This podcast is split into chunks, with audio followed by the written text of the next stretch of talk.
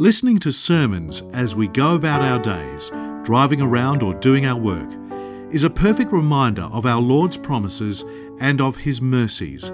This is the mission of Upper Room Media to make the Word of God accessible to anybody and everybody. In the name of the Father, and the Son, and the Holy Spirit, one God, amen. Glory be to the Father, and the Son, and the Holy Spirit, now and ever, the ages of all ages, amen. I'm sure you've been observing the state of the world these days, right? And we see a lot of things happening, and we we begin to worry and remember, you know, the end times, and the, the state of the world gives us a lot of fear and concerns, and so on and so forth. But there's a great message in today's gospel reading that the Lord has given us that makes us consider something very important. When the Lord speaks of uh, a house divided against itself or a kingdom divided against itself, He tells us to worry about these things, like keeping, you know, our homes in good unity and our cities and our countries and uh, avoiding war and living for peace and striving for peace. But it all begins at the center of me. It all begins at the center of my heart. And the question as to where am I in my heart? Is there a division inside me? Am I lacking a uh, united or a oneness of mind or singleness of heart in my intentions, in my thoughts, in the way I deal with things on the integrity level of my own self that no one knows of except me and He who created me?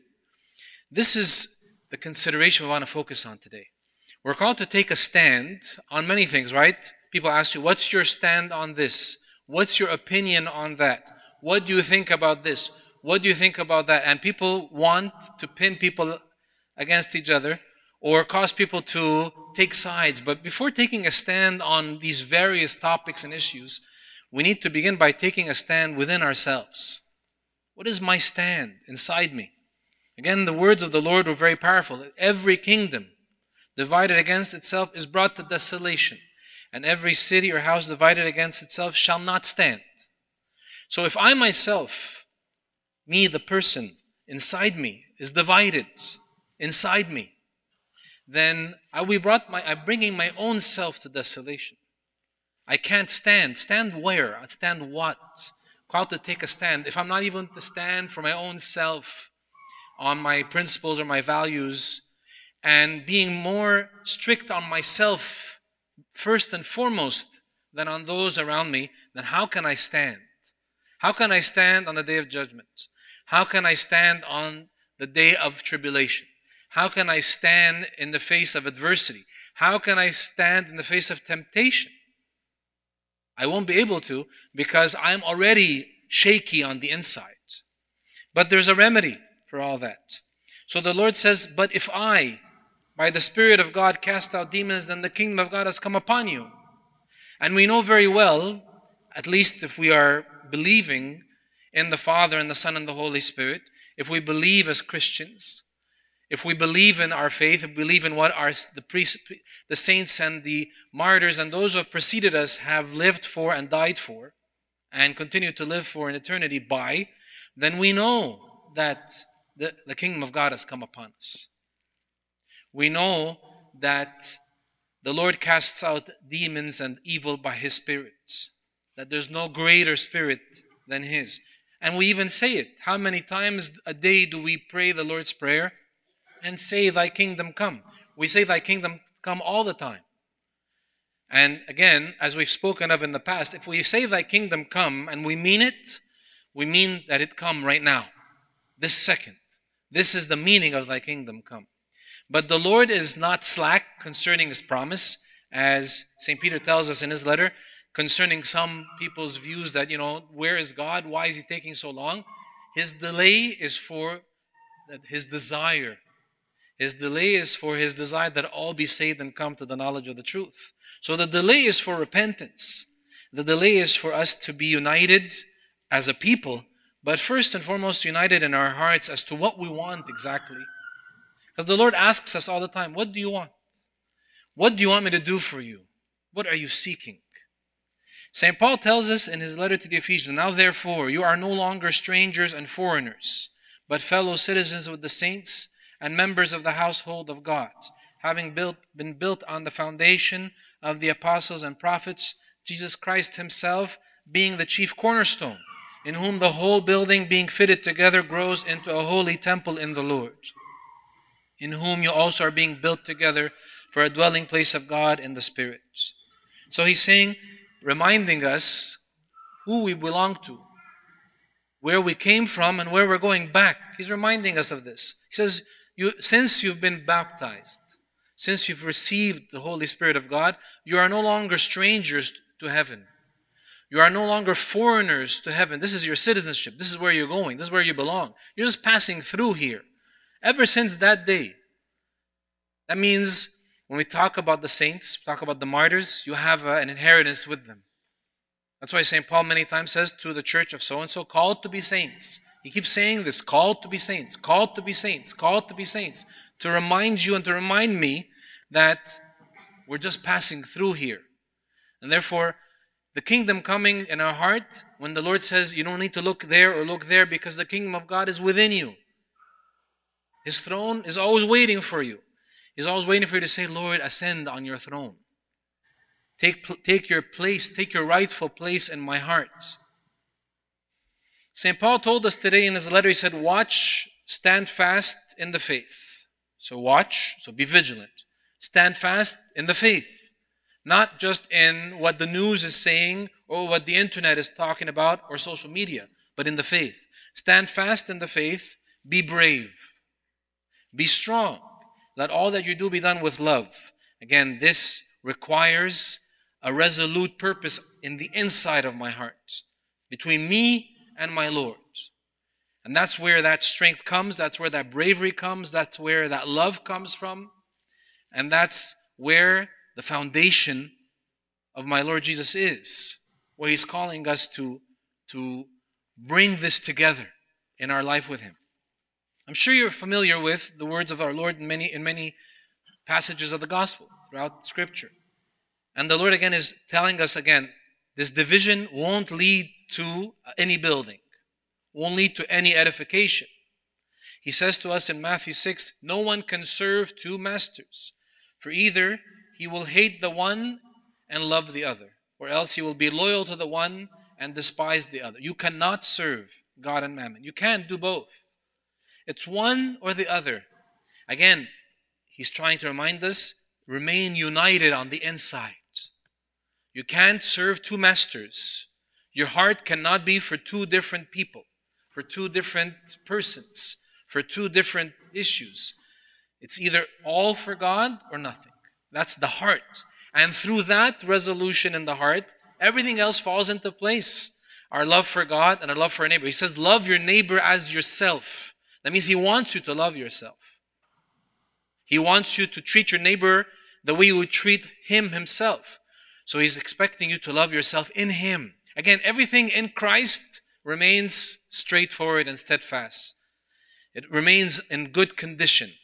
Anything that meanders away from that, where the focus shifts from that, desolation happens.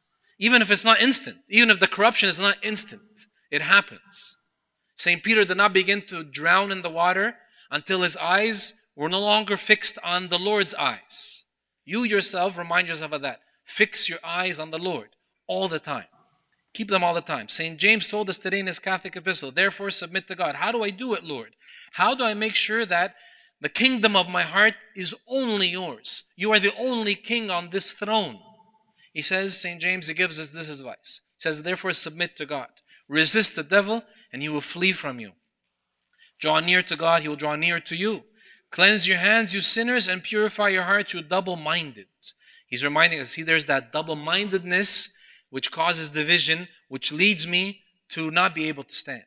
He says, Lament and mourn and weep. St. James sounds very harsh, but he's not harsh at all. If you understand the mind of Christ and the spirit of love that is embedded in these words, inspired by the Holy Spirit, you will realize very, very simply that this is out of love. When he says, Blessed are those who mourn, for they shall be comforted, it's not this, just those who mourn the loss of a loved one, but those who sincerely repent and struggle against sin, they will be comforted. They will be assured of God's love for them. Cleanse your hands, you sinners, and be purified, and purify your hearts, you double minded. Lament and mourn and weep. Let your laughter be turned to mourning, and your joy to gloom. Humble yourselves in the sight of the Lord, He will lift you up. This humility in the sight of God is not a fear. When the church says worship God in fear and trembling, when the church says stand in the fear of God and listen to the holy gospel, when the church says bow your heads to the Lord, this is not some sort of fearful, monstrous submission. This is out of love and in awe of the power and the glory of this great God, the only God, who's able to raise from the dead that's why he, it's, it's an awesome thing. It's an amazing thing. It's not just, it's not meant to be for you to run away in fear, but to run towards him in awe. To realize how great is this person. When he says resist the devil, he will flee from you, remind yourself the difference. We want to talk about this more frequently. To remind ourselves of the meaning of receiving the holy mysteries reverently. St. John Chrysostom spoke about how when we receive the body and blood in reverence, realizing and discerning what it is we are receiving, we become fearful to the demons. St. Cyril of Alexandria said the same thing in a different way. He says, The devil fears those who receive the mysteries reverently. He fears them. He fears them because he sees that they understand what they're receiving and the potential that that is attached to. He sees that, so he fears that. When the Lord says He's given you authority to trample on serpents and scorpions and upon all the power of the enemy, there are some people who use this authority and some who don't. Who some who like everyone is, is created in the image of God, in the form of God, but not everyone is living according to that power. Like St. Paul says, they have a form of godliness but denying its power. So think about that. We will all be receiving the Eucharist in, in a few minutes coming down the aisle. It's beautiful that a, a huge amount of people come to receive. But who is receiving reverently and who is just receiving? That's the question. No one can answer that question for you. No one. Only you. Only you know if you're receiving His body and His blood in reverence. It's not a big task. It's simply saying, Lord, grant me to realize what you have done for me, what is your sacrifice, and how to receive you Simply like that. And the rest comes throughout the upcoming days and weeks and months and years ahead. So, St. James's words here are meant to encourage us to be serious about standing united in our hearts against any form or any shape or any resemblance or semblance of evil. St. Paul tells us, Stand therefore in the liberty by which Christ has made us free, and do not be entangled again with a yoke of bondage. You're not called to be in bondage anymore. You're no longer a slave. After the baptism that we receive in Christ, we become conquerors of the plots of the wicked. Joshua the prophet says, or Joshua in the book of the Old Testament, in his book says, But as for me and my house, we will serve the Lord. It was a decision, a united front. Your house beginning your heart. The house of your heart. We'll start with that. Then we'll worry about the other houses our family, our city, the countries, the world, wars and rumors of wars. Those are going to continue to happen till the second coming. But in the meantime, let me be united in my heart. Elijah the prophet once said to a group of pagan worshippers of a god named Baal, he told them, How long will you falter between two opinions? If the Lord is God, follow him. But if Baal, follow him. Choose for yourself, but you can't worship both. Choose for yourself. Make a decision. How long will you falter between two opinions? If the Lord is God, follow him. If Baal is God, follow him. But of course, we all know what the answer is to that one. St. Paul tells us, Do not be conformed to this world, but be transformed by the renewing of your mind, that you may prove what is that good and acceptable and perfect will of God. Again, it's a reminder to stand fast and not just go with the flow as they, they you can see the fish they always say a fish that goes against the stream is the one that's still alive a fish that, go, a fish that goes with the flow is a dead fish i don't think anyone here is called to be dead fish Micah the prophet, and our Lord many times has given us that encouragement. We'll talk about that in a second. But this is from the Psalms that says, I have sought, with you, sought you with all my heart. Do not let me wander from your commandments. I have treasured your word in my heart so that I may not sin against you. Treasure the word of God in your heart. Keep it fresh in your mind daily, every morning. Keep the word of God fresh in your mind. Don't let it expire. Keep it fresh and living before your eyes and your mind and your heart to enable you to be stand fast, steadfast and stand against sin in all its forms. So in Micah it says, Do not rejoice over me, my enemy. When I fall, I will arise. When I sit in darkness, the Lord will be a light to me. We are called to rise every time we fall. And that's the promise given to us by He who died for us. I'll leave you with two couple of quotes to think of from some of the some Russian saints. One of them, Saint Philaret, says, Every Christian should find for himself the imperative and incentive to become holy. If you live without struggle and without hope of becoming holy, then you are Christians only in name and not in essence. We are called to, to search for it in, in the heart. Say, Lord, grant me to be holy. Only you can make me holy because only you are the Holy Spirit. Only you can sanctify me truly not just an appearance on the outside of, or a form of, of appearance of religion on the outside, but a holiness on the inside. St. Justin says orthodoxy is not a library which you can study, but an experience which you are called to live. Orthodoxy is not a denomination of Christianity. Orthodoxy is straightforward glorification of God. It's seeking to imitate the Lord in all things. May God grant us that same resolute mind and purpose. And glory be to God forever and ever. Amen. This talk was brought to you by Upper Room Media. We hope that this talk has, through the grace of God, touched your heart, and we pray that it will not only inform you, but will also transform you and your life with Christ.